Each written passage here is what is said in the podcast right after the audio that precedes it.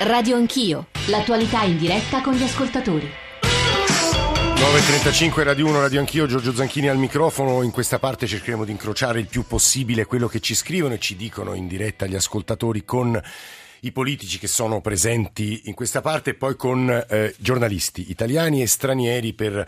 Eh, appunto se nel caso dello straniero valutarci dall'esterno e nel caso di un analista italiano invece cercare di capire quello che accadrà poi nelle, nei giorni, nelle ore, nei giorni, nelle settimane a venire. Volevo leggere però un po' di sms, un po' di mail, un po' di, di eh, tweet. Mm, c'è un ascoltatore che ci racconta della sua esperienza come scrutatore nel suo eh, seggio su 280 votanti vennero espresse sette preferenze, altri che mettono in luce come il sistema delle preferenze sia molto applicato nel mezzogiorno e pochissimo benissimo al nord e alcuni correlano la cosa con un controllo eh, del voto. C'è chi ci chiede di spiegare la differenza tra bipartitismo e giusi e bipolarismo. Provo a farlo io nella maniera più sommaria possibile, eh, no, meno sommaria possibile, ma insomma capisco che sia, sarò troppo sintetico, ma insomma il sistema bipolare è stato quello che ha accompagnato l'Italia negli ultimi vent'anni con coalizioni di centrodestra e di centrosinistra all'interno delle quali c'erano partiti, spesso anche con programmi molto diversi l'uno dall'altro. Il bipartitismo bipartitismo invece è un sistema politico nel quale si eh, combattono per il potere e per il governo due partiti soli. È interessante perché Matteo Renzi nella lettera alla stampa di oggi dice questo. Il mio sogno è che in Italia, testuale, si sfidino due partiti sul modello americano, democratici e repubblicani, ma in ogni caso, indipendentemente dai sogni, si impedisce di rifare le solite ammucchiate elettorali chiamate coalizioni che il giorno dopo si sciolgono come neve al sole. C'era poi un paio di WhatsApp che vorrei leggervi. Non è possibile che in questo questo paese tutto si debba trascinare per decenni, ma che fascismo, ma che uomo solo. Eh, in realtà qui c'è molta gente che è attaccata alle poltrone, capisco le posizioni, eh, di, ma sentire le polemiche di Forza Italia e 5 Stelle eh, mi sembrano sterili e ripetitive, in realtà noi abbiamo bisogno di azioni e c'era poi invece una critica a Fiano, a chi sostiene, eh, ci scrive, e poi troverò la firma, e che il potere rimanga al Parlamento, vorrei far presente che da quando c'è Renzi il Parlamento non conta più niente, tutte le discussioni parlamentari vengono abortite con la fiducia. Un WhatsApp audio e torno da Fiano, Torinelli e Sisto. WhatsApp audio. Buongiorno, sono Salvatore da Pietraperzia. A proposito della legge elettorale, ma quando è il momento in cui la si smetterà di crearsi una legge elettorale cucita su misura e pronta a rispondere solo alle proprie esigenze e non al bene comune che è quello per cui dovrebbero essere pagati i signori che stanno in Parlamento? Grazie.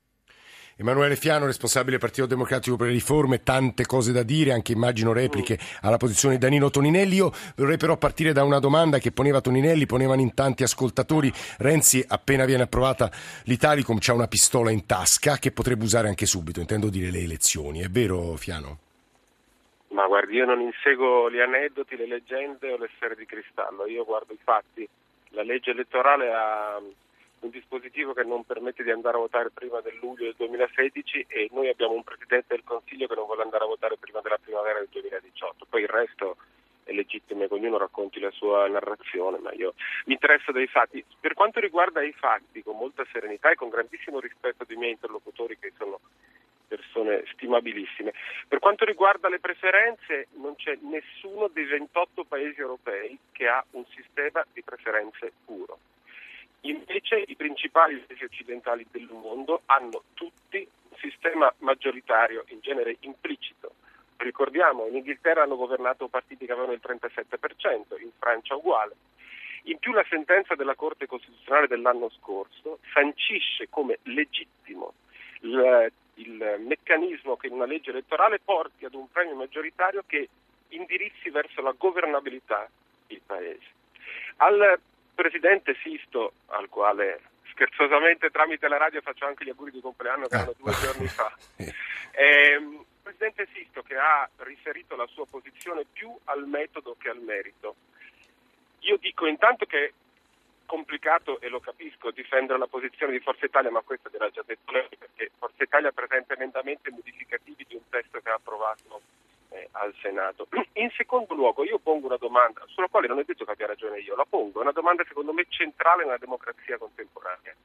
Fino a quando deve perpetuarsi il legittimo dialogo tra maggioranze e minoranze, sia all'interno di un partito, il mio, sia nel gioco tra maggioranze e minoranze parlamentari. Cioè, questa legge ha seguito un iter completo e complesso. È cambiato una prima volta il testo che era stato presentato nella nostra prima lettura alla Camera. Basti ricordare che la soglia d'ingresso dei partiti che la superano per avere il premio passata dal 35 al 37 o la soglia eh, minima da 5 scese al 4 o al 4,5 non mi ricordo.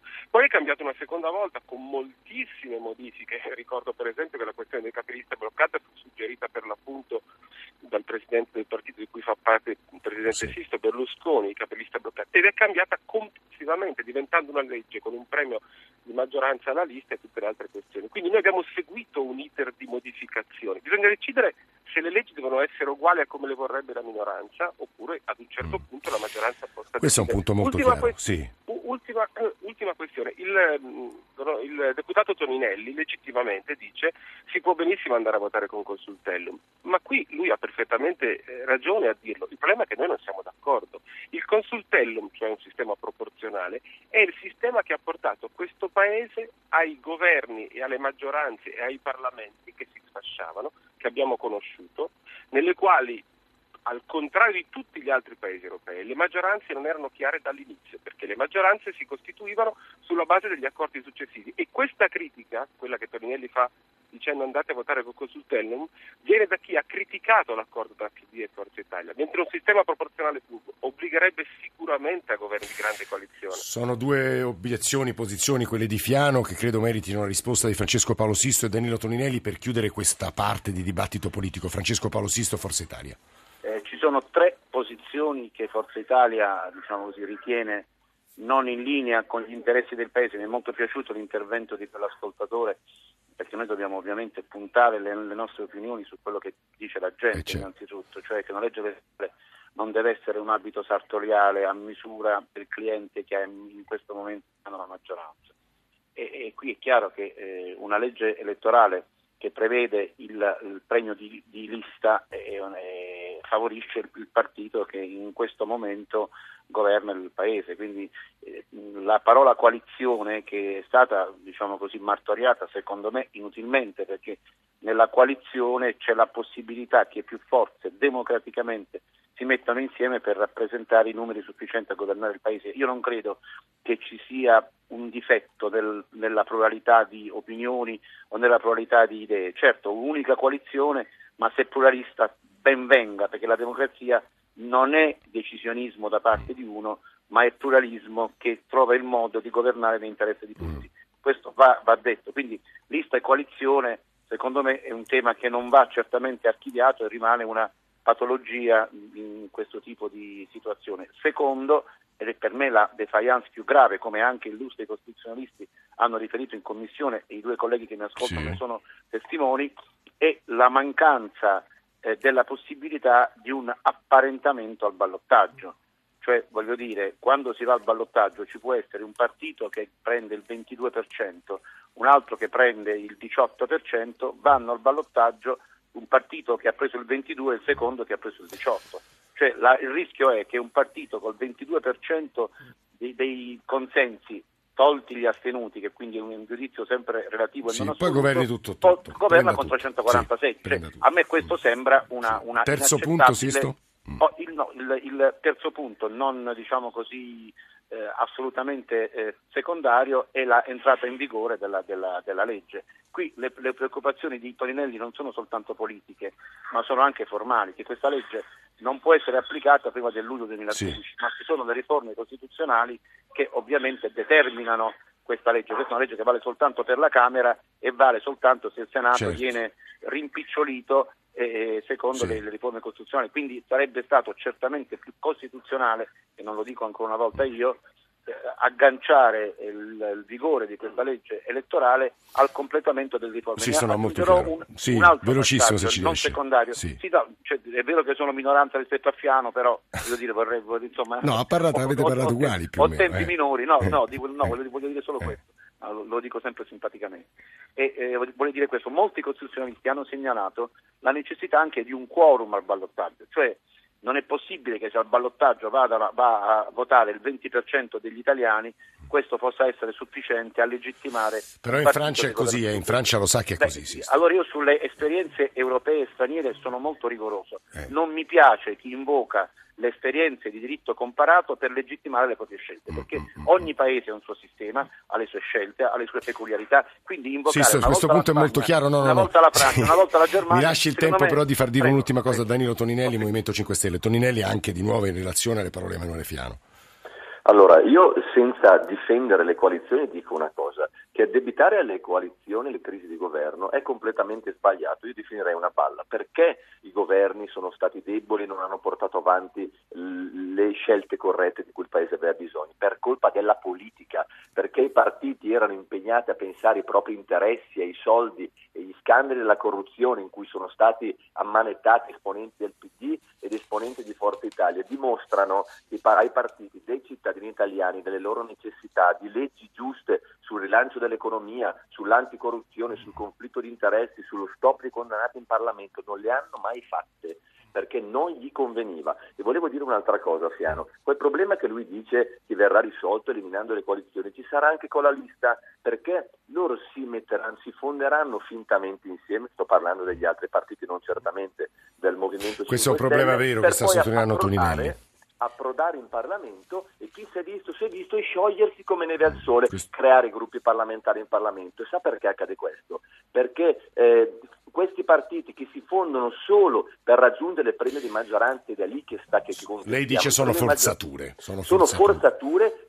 Sono partiti che si fondono solo per interessi personalistici, individualistici e poi una volta approdati in Parlamento tornano ad essere, a scollegarsi. Questo Toninelli obiettivamente potrebbe accadere. Io vi ringrazio molto anche per il dibattito, la qualità, credo, e la pacatezza delle vostre posizioni. Alcuni ascoltatori lo hanno apprezzato e se vogliono riascoltarlo possono andare sul nostro sito perché sul nostro sito tra l'altro si può eh, appunto scaricare attraverso il podcast tutto riascoltare in streaming. Quindi io ringrazio e saluto Emanuele Fiano, Danilo Toninelli, Francesco Paolo Sisto e vorrei leggervi un po' una gragnuola di così come sono arrivati di tweet sul tema eh, di stamane. Eh, Stefano, ma come fa Celotto a mettere sullo stesso piano un paesello con una nazione di 60 milioni di persone? È un'obiezione di Norberto Bobbio. Scrive Stefano, Giorgio, vorrei sentire un politico che parli di modelli parlamentari, perché nessuno cita il modello francese, adesso l'abbiamo fatto. Alfonso, le parole di Cooper sono troppo simili a quelle di eh, Brunetta, se voterà come forza, voteranno come Forza Italia Cooperlo e Bersani, come capite eh, i tweet costringono a una specie di brevità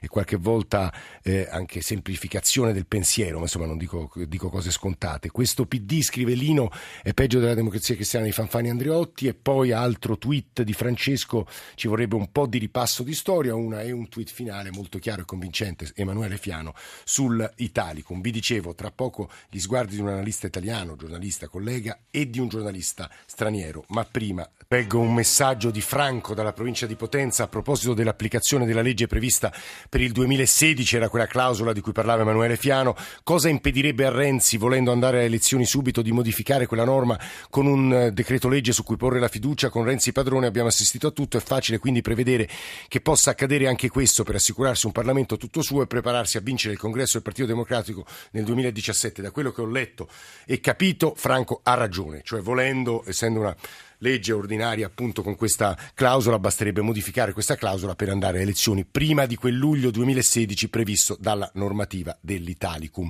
Angela Mauro, buongiorno e benvenuta. Buongiorno. Giornalista Buongiorno. di The Huffington Post, Tobias Spiller, buongiorno e benvenuto. Presidente dell'Associazione Stampa Estera, giornalista della Frankfurter Allgemeine Zeitung. Tobias Spiller, il suo sguardo da fuori del nostro dibattito, di quello che è successo ieri alla Camera, dell'Italicum, della legge elettorale, ci interessa molto perché essere visti un po' dall'esterno è sempre importante. Piller.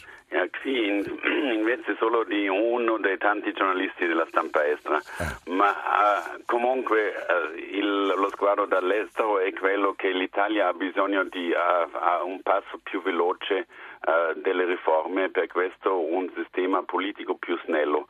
Fino adesso ha avuto una le- delle leggi elettorali che più premiavano, specialmente in passato, la, la uguaglianza, così ogni voto doveva eh, contare lo stesso, per, per questo c'erano questi sistemi proporzionali nazionali. A cosa hanno portato a questi governi instabili anche tanti compromessi di Lega Bassa, così prendendo soldi dalla Cassa dello Stato a pagare un po' tutti che, vol- che dovevano essere accontentati. Allora se si vuole avere un, un sistema con più responsabilità, un, con più trasparenza, bisogna premiare la efficienza, non la uguaglianza. Allora conta più uh, avere un governo, uh, dopo le elezioni un governo che governa, decide e an- anche ha tutta la responsabilità. Direi in questo senso dopo un'estate in cui Renzi è girato dicendo avevo, ho già cambiato la Costituzione, ho già cambiato la legge elettorale, in effetti aveva solo fatto il primo passo parlamentare di questo, poi in gennaio si è buttato tutta questa storia dell'estate scorso, si è ricominciato da capo, adesso ricominciare di capo di nuovo sarebbe una delusione non solo in Europa, ma anche di fronte al mondo economico, al mondo finanziario, al quale Scusi, sono state promesse delle riforme. Se posso, la sua espressione efficienza e non eguaglianza è un'espressione potrebbe, alla quale la potrebbero impiccare. Tuttavia, le muovo un'altra obiezione. Il sistema elettorale tedesco diciamo che è semiproporzionale, un po' complicato, sì. però voi riusci, siete riusciti a fare dei governi di coalizione che poi non hanno poi dato adito a una spesa pubblica gigantesca. Non mi risponda che i tedeschi sono diversi e migliori degli italiani. Al momento i tedeschi sono molto spendaccioni, al momento i tedeschi vengono criticati così per esempio dal mio giornale per questo e al momento quel sistema tedesco, anche quel governo tedesco non sarebbe adatto all'Italia. La, la, la Germania aveva fatto delle uh, riforme, adesso si gode una situazione con una grande occupazione, adesso c'è molta diplomazia, poco movimento, qualche controriforma, non è quello che, uh, che si può paragonare con la situazione italiana dove ancora qualche riforma, eh, più, qualche riforma ancora più urgente e non dico che la Germania non dovrebbe fare altre riforme, anzi. Mm. Angela Mauro, giornalista di The Huffington Post, a questo punto vorrei chiudere con lei quel ragionamento che avevamo cominciato a percorrere all'inizio della trasmissione con Cooperlo e Aiello, cioè che accadrà adesso, che accadrà all'indomani dell'approvazione dell'Italicum, molto probabile, vista poi la, appunto, la decisione di mettere la fiducia sulla legge stessa. Angela Mauro.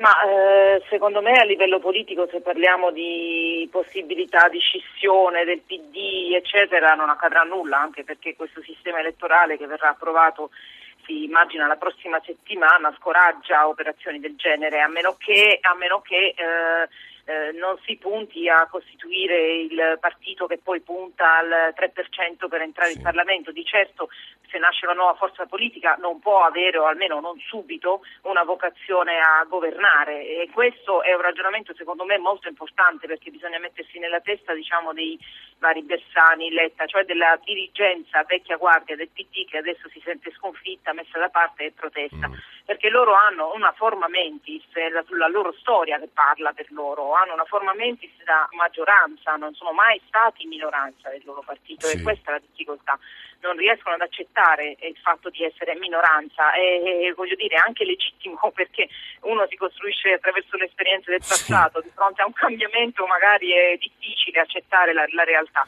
Per cui secondo me a livello politico a breve non succederà niente. Io mh, mm, mi aspetto, mh, mm, sempre parlando del mh, breve periodo, che dopo questo atto di forza che comunque Renzi appunto lo si vede dalle interviste che ha dato ieri, sì. tweet, la lettera alla stampa oggi, ovviamente mh, capisce che c'è l'esigenza di spiegare al Paese questo atto forte, molto molto mm, mm, mm. eh, ehm, insomma, contestato, che ha suscitato mh, parecchio clamore perché fino in fondo non ci si aspettava che lo facesse o almeno era la speranza della minoranza. Mi aspetterei che dopo questo atto forte recuperi in qualche maniera il rapporto sì, eh, Senta Mauro, le rivolgerei un'ultima domanda. Siccome spesso le leggi elettorali determinano modificazioni degli assetti politici, credo che accadrà anche in questo caso dopo l'approvazione dell'Italicum, è interessante capire che accadrà nell'universo dell'opposizione, specie nel centrodestra, a suo avviso? Eh beh, infatti la cosa più preoccupante è che non c'è l'opposizione. Per il momento l'Italicum guarda ad un solo partito, solo quello abbiamo, quello di Renzi e basta. Bisognerà vedere però per rispondere a questa domanda, secondo me, come va il test elettorale delle amministrative, cioè quale sarà il rapporto di forza tra la Lega di Salvini, che va fortissimo, insomma, evidentemente, e eh, il centrodestra e la parte Forza Italia di Berlusconi che invece è in disfacimento totale.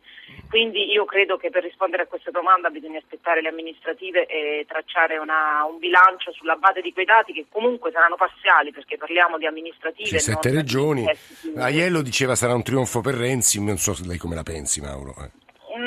Bisogna vedere come gli elettori percepiscono adesso questo scontro sulla fiducia, se è vero quello che dice Renzi eh, che la gente è con lui e comprende la volontà diciamo, di definire questa legge elettorale. Io credo che sia abbastanza così perché non sento molto parlare, non vedo gente nelle piazze non vedo, cioè uno scontro come quello di ieri in Parlamento dove veramente è successo il delirio, in, ti affacciavi, non c'era nessuno davanti a Montecitorio, questo è un dato, è un dato, però poi dipende da altri, dipende per esempio i precari della scuola, sul DDL scuola cosa farà fino al 31 maggio, se farà appunto, sì, per quello dicevo, recuperare, recuperare... C'è il tema paese reale, paese reale esatto. che significa le riforme che toccano poi le, la vita delle persone, l'economia, gli ascoltatori su questo ci hanno scritto molto e noi come sempre sempre come Radio Anch'io cercheremo di pedinare e raccontare il paese reale, soprattutto l'economia di questo paese, il lavoro di questo paese, forse anche già da domani stesso. Io ringrazio molto Tobia Spiller e Angela Mauro per averci aiutato a Grazie. comporre un quadro che come dicevo può essere riascoltato andando